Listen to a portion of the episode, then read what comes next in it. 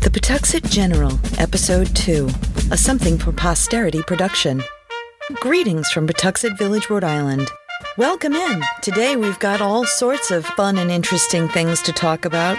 You are right on time to catch local hints, tips, recipes, and all things Pawtuxetish. I'm starting with a little fall poem. The Pawtuxet steams as bunnies flee from approaching feet. Wind whips an old flag as lanterns gleam along the street. Today, our soup will be bean and meat and vegetable chili. The pairing will be a vodka smoothie, and we'll have the second installment of The House on the Corner. If you'd like to reach out with questions or have an amusing Pawtuxet Village story, please send us an email to jess at pawtuxetgeneral.com. This is bean, meat, and vegetable chili.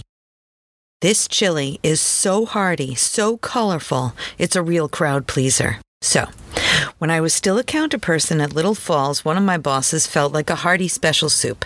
So I asked for some key ingredients, and when he came back, I had at it. So he poked his head around while I was seasoning and said, Whoa, not so much cumin, too much chili powder. Don't add any more, promise. I looked him in the eye and said yes. Then when he went around the corner, I put in a tablespoon more of each. Perfect. And he loved it. The recipe itself. You're going to need four tablespoons of olive oil, one pound of ground pork, one pound of ground beef, one bulb of garlic chopped, two yellow onions chopped, one of each color pepper chopped, one green, yellow, and orange, two cans of red kidney beans, and two cans of white cannelloni beans.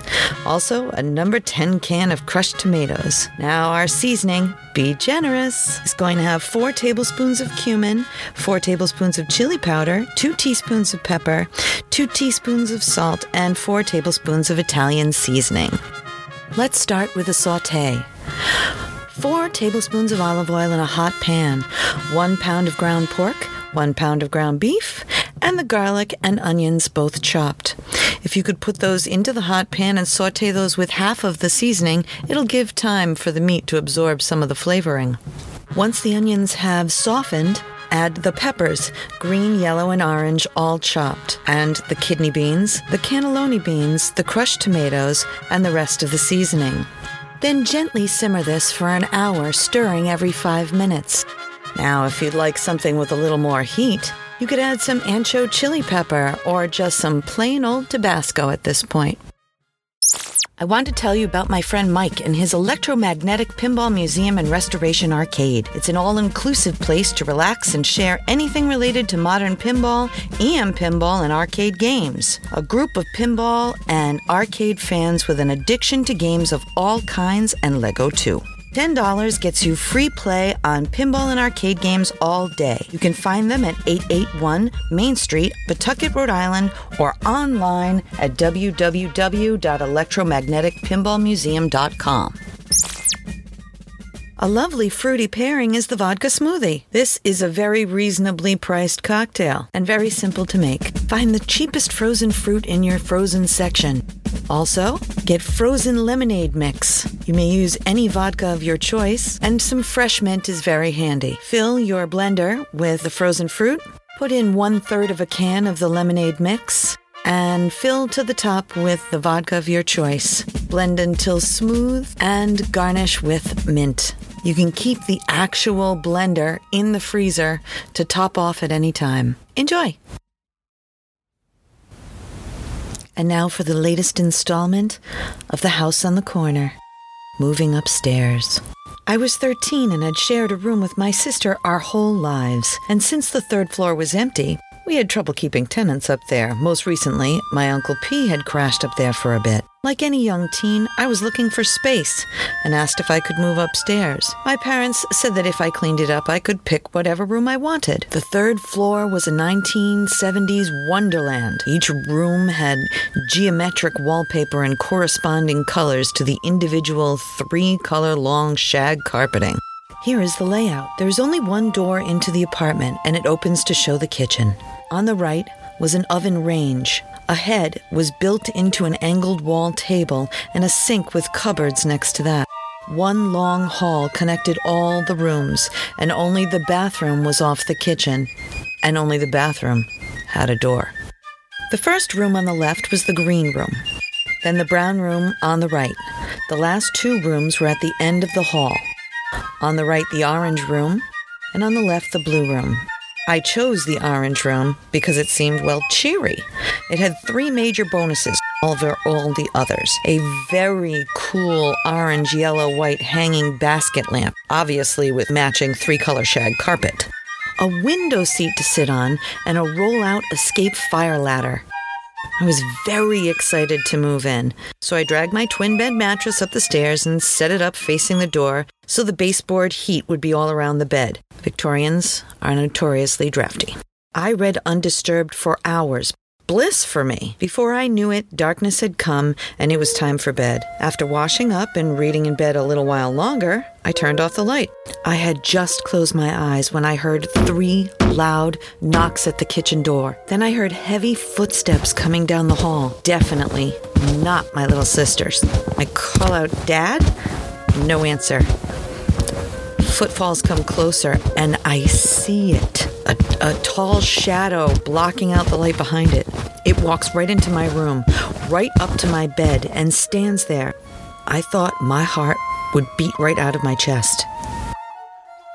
I cannot move or scream. I cannot close my eyes. In my head, I start to pray. I prayed every prayer I had ever learned, which were a lot. I could feel the man standing there as well as see him. He was malicious and looming over me at times. Hours passed. At last, I could shut my eyes and I prayed harder. I was still awake when my alarm went off. My alarm was an old fashioned brass bell clock. When it rang, I opened my eyes and he was gone. I jumped out of bed and flew down the hall and downstairs to family and safety. Later that day, after I had told my family what had happened the night before, I asked them for suggestions. Mom said put salt on the door jambs, say my prayers, and tell him to leave you alone. Dad said hang something in the door so I couldn't see it. What is ghost proof? I put up a soft sculpture cloud with a ribbon rainbow that ended in bells. That night, I am so tired, but prepared. I have a flashlight, extra covers to pull over my head, my camp Bible, and a really long book. I was going to try and stay up and read with the light on as long as I could. I fell asleep. I woke up to footsteps coming down the hall. My pretty overhead light still on. I pinch myself, making sure I'm awake. The man comes down the hall and stops outside my room. Seething darkness just stands there looking at me. Relieved that he can't get in, I pray until I fall asleep. And in the morning, he's gone. Every night this happens. I become less afraid as time goes by, but ask to change rooms anyway to see if it stops. My parents say okay, and I move to the green room.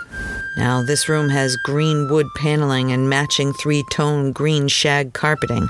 It is the first room on the left. I set up the new room with my bed facing away from the door so I couldn't see him, and moved the rainbow bells to the new doorway. That night, I heard him walk down the hall as he stopped in front of my new door. I turned, and sure enough, there he was, striking fear into my heart. At some point, I fell asleep, Bible in hand. I asked Dad for a door. He installed an accordion door with a tiny, ineffectual plastic lock, and I thought I'd won. That night I fell asleep quickly, only to be woken a few hours later by three loud knocks on the door two feet from my head. I learned to go back to sleep and ignore it. There were other incidents that were not so easy to ignore. So please, come back for another ghost story from the house on the corner. Pre recorded in Pawtuxet.